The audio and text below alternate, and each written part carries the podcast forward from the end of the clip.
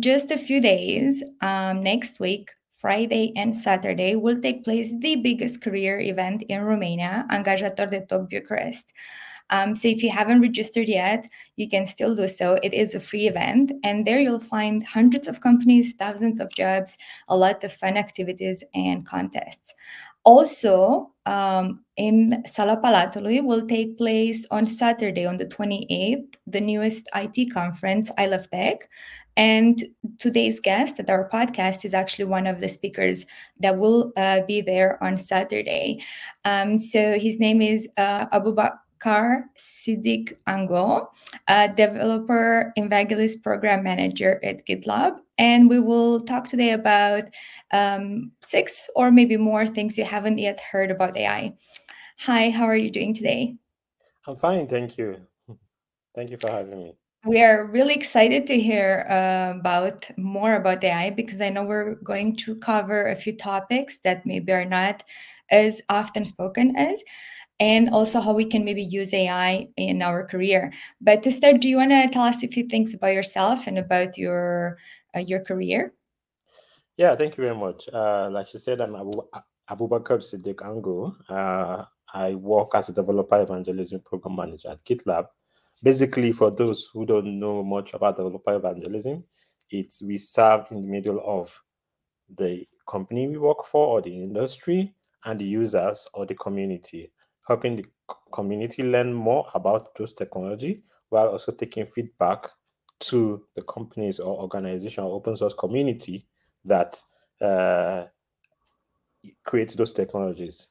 Um, uh, aside from my role at GitLab, I'm a Google developer expert for cloud, uh, where I speak about Google technology and uh, other things, especially uh, scalable infrastructure and AI. Then I'm also a CNCF ambassador. Uh, uh CNCF is Cloud Native Computing Technology, the organization that uh, uh, manages Kubernetes uh, uh, project. Yeah, so I'm originally from Nigeria. I'm currently living in, in the Netherlands, Rotterdam to be specific, and I'm excited to visit Romania for the first time and see the beautiful city of Bucharest. Yes. Well, I hope you're going to have the best time here. It is a really beautiful city. And I was thinking you do wear a lot of different hats in your career. And today we're going to speak about AI.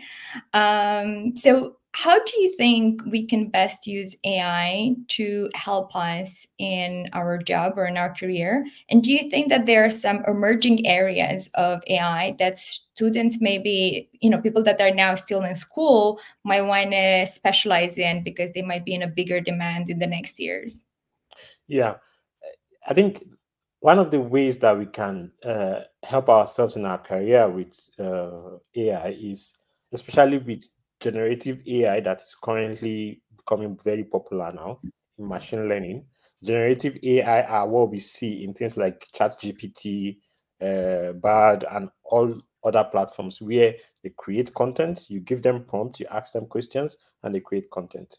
For our careers, we can have creative ways to be able to create, ask it to create, probably help us create plans for our career or for example, as developers, or if you're a developer, we now have tools that help you write your code better or help you identify issues in your code, which makes you work more efficiently and improves your productivity. Career wise, machine learning is a very huge uh, part of AI now that's becoming very popular. We use Google Assistant, Amazon, uh, Alexa, and a lot of other tools. Even our cars these days talk to us. I saw an ad recently where people just talk to Mercedes car, hey Mercedes, and it responds, gives you information and so on. I've there was a time, one of the times that I got really fascinated about uh, machine learning was when there was a time they said you can ask Siri which airplanes are currently above me, and it will tell you specifically those planes. So it oh we are it's this is a lot of machine learning training access to data that helps create tools or technology that makes life better i think generative ai and large language models are technologies now that students or new people to tech can or new people to AI who are interested in AI can build their careers on because that is what almost every new technology now is based based on. Adobe released it, uh, made a release Firefly recently, where it can auto complete missing parts of videos, auto complete missing parts of uh, pictures. So every company is looking for new ways to make their products better, and they need talent, they need developers who are able to train these models, create innovative ways around using these models. That's really interesting. I mean, I'm gonna try what you said with uh, with Alexa or no, with Siri and, see, and see if it works. Um, I know that AI has been actually around for a long time. It just became a lot more popular with the release of generative, um, sorry, generative AI, like the the ChatGPT. Um, and I'm curious, has have there been any breakthroughs in other areas in AI that hasn't received much attention yet? Yeah, I think AI is broken into uh, there are different parts of AI. We have deep learning, we have uh, machine learning, we have fuzzy, uh, uh, and and a number of others. Now, I think there are things like deep learning where uh, AI models are trained to understand data more. For example, like in cancer treatment or research, they are able to not just generate content, but go further in where humans have ordinarily have limitations. Oh, cancer research, understanding certain part of the earth, understanding certain things that ordinarily might be beyond our understanding or knowledge as humans. Deep deep learning is one of the ones that doesn't uh, get a lot of mention, like machine learning, but helps us as humans to be able to understand better things around us or create new solutions or new medicine or new technologies that can help living become better. Well, that is it is interesting. I did actually, I think, read an article about the AI that was uh, trying to find that that was actually working to find cancer in much earlier stages. Yeah. That is definitely something I hope is going to work out very soon. yeah, definitely. We all need breakthroughs like that to make our lives better. exactly. And are there any misconceptions about AI that you'd like to debunk um, that are still prevalent today? Yeah, I think I would say two. The first one is AI can do everything. No, it can only do things it has been trained to or given information to be able to do. That is where more talents are required to be able to train all these models, to be able to give them information, to be able to uh, create all things that will make our lives better. And also, companies train AI models for their use cases. Oh, we have general ones like ChatGPT, BARD, and so on that apply generally to to to everything, but they are often they only respond to or give you information based on what they've been trained on. But we are having an advancement where they can now create more original thinking themselves, but we are not there yet. Then another thing is around jobs. Yes, AI will definitely make some jobs obsolete, especially things that are repetitive or things that are um, that can be automated, basically. But we still it creates more opportunities because we will need to train these models. We will need to feed these models information. We need to create new ways that these models can work.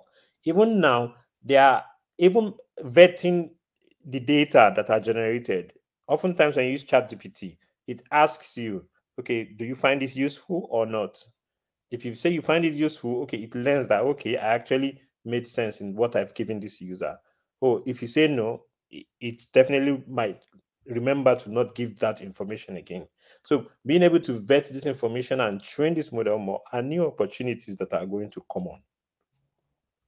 Yeah, it is. It is really impressive how um, I think AI. I mean, it was part of our lives and mine for sure, and I just didn't know about it. And then mm-hmm. ChatGPT becomes popular, and everybody uh, it becomes so much more aware of it. And just because it is such a big part of our lives um, what do you think that are some of the ethical implications of ai and decision making processes that are often overlooked? Yeah i think one is biases.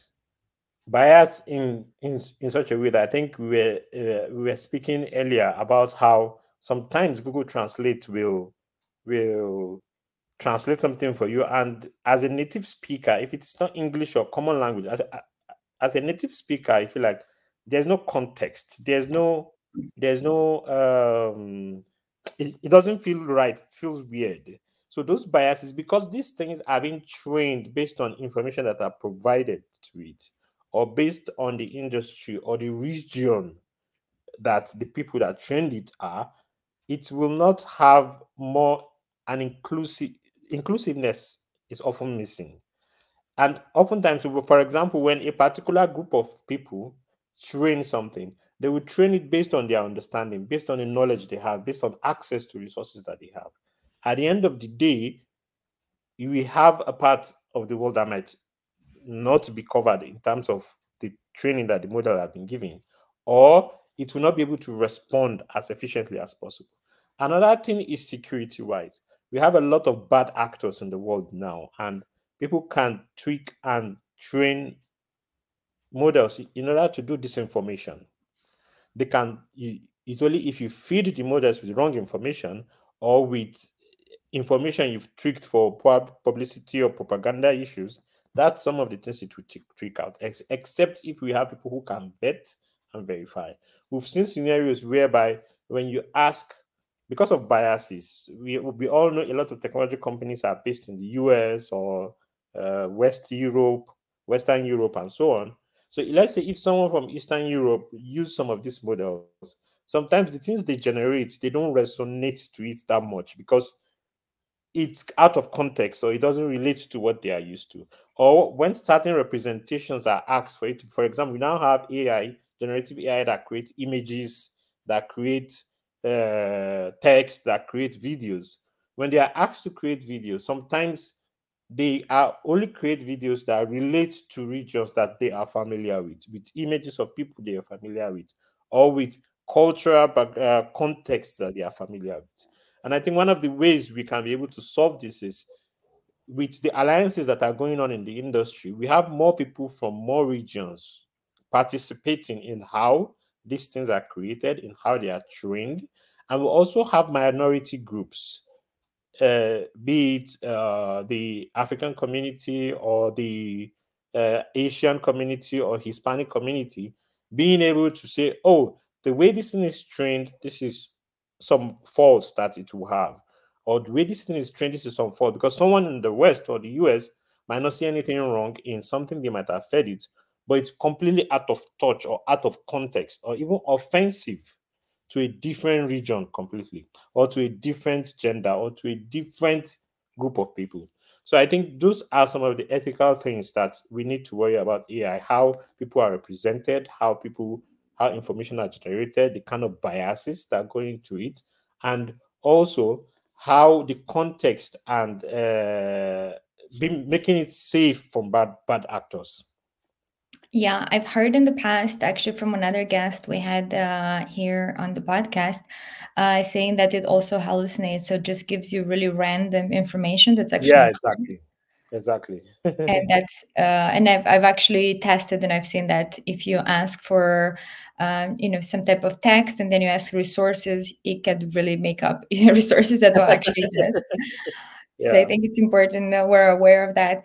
And um, you know we talked about quite serious implication of ai and i'm curious um, can you tell us a bit about uh, what are the ways uh, that ai is influencing the creative fields like art music uh, writing um, you know that normally are very human centric? Yeah i think now the generative ai specifically we've seen a lot of scenarios. I think there was a time music was created. I've forgotten by what artist.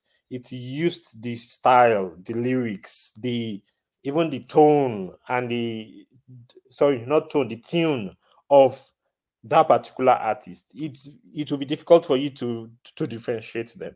We now have, for example, like stable diffusion, where you can create images. You can just ask, uh, I think it was DALL-E, where you can ask it, okay, create an image of this a computer with hands, with this, with this, with this, and it will create the image for you.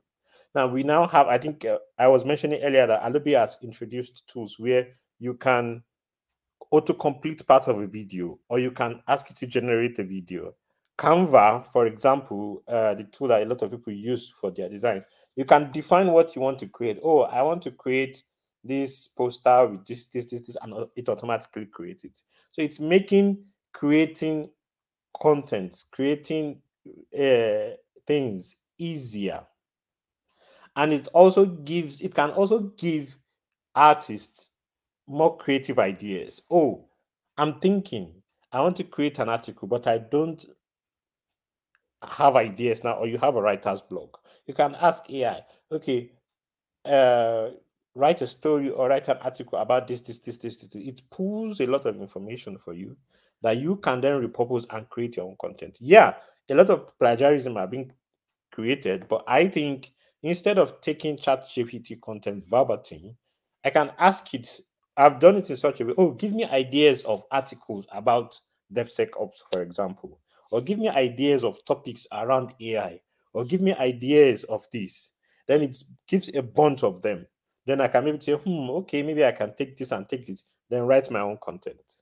Or we have now where uh, uh, code where I want to write an application to do this, but I can't remember how to write this algorithm. Okay, generative AI. Okay, write code to solve this, this and it it gives you a list of code that you can then repurpose to solve your own problem. It's the same thing with art and human centric things.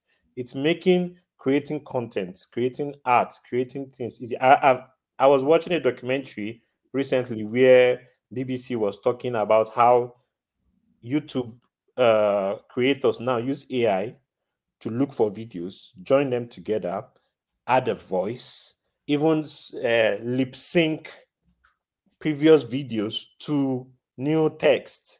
And at the end of the day, you see it and it will look, yeah, there are ethical issues around it, but it shows to the an extent to which people can now create new art, can create new content. Yeah, for sure. I think there are some ethical issues around it. And I think that if you overuse it, then probably you don't personalize it enough. It can end up a lot of content that's just very repetitive and yeah. just very general. I yeah. noticed this with AI. If you don't really change or if you don't know how to ask the right prompts will give you a very general main yeah that's answer. why there's uh, a, a field that is becoming popular now called prompt engineering knowing how to ask the right questions to ai to do what you want it to do yeah i think that this is probably the biggest part knowing how to ask the right prompts yeah. um, so i was saying you were going to be uh, one of the speakers at i love tech um, in Bucharest on yeah. next Saturday on the 28th. Uh, yeah. What should we be excited about? Like, what what are we going to hear about at the conference?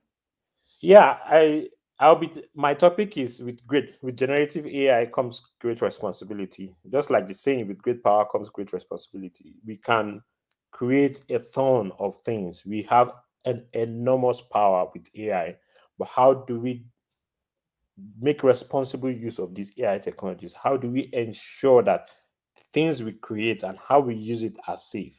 The BBC documentary I was watching was showing how some of this YouTube content are disinforming children and how those children at first thought the information are correct because the person talking sound intellectual.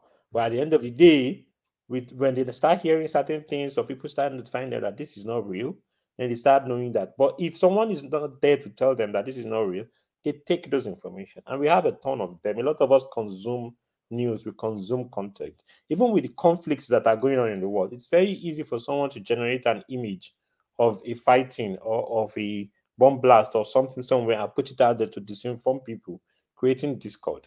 So my talk will be focused on how do we make responsible use of AI? How do we make create applications that make responsible use of AI? How do we ensure that we take note of biases, context, cultural context, and others, emotional context? Because sometimes it's not just, I, I think I read a news somewhere, I don't know how legit it is, that AI pushed someone to commit suicide because of the kind of responses and mm-hmm. other mm. things that they were getting. So how do we make it? Because now we, we are not having a lot of tools.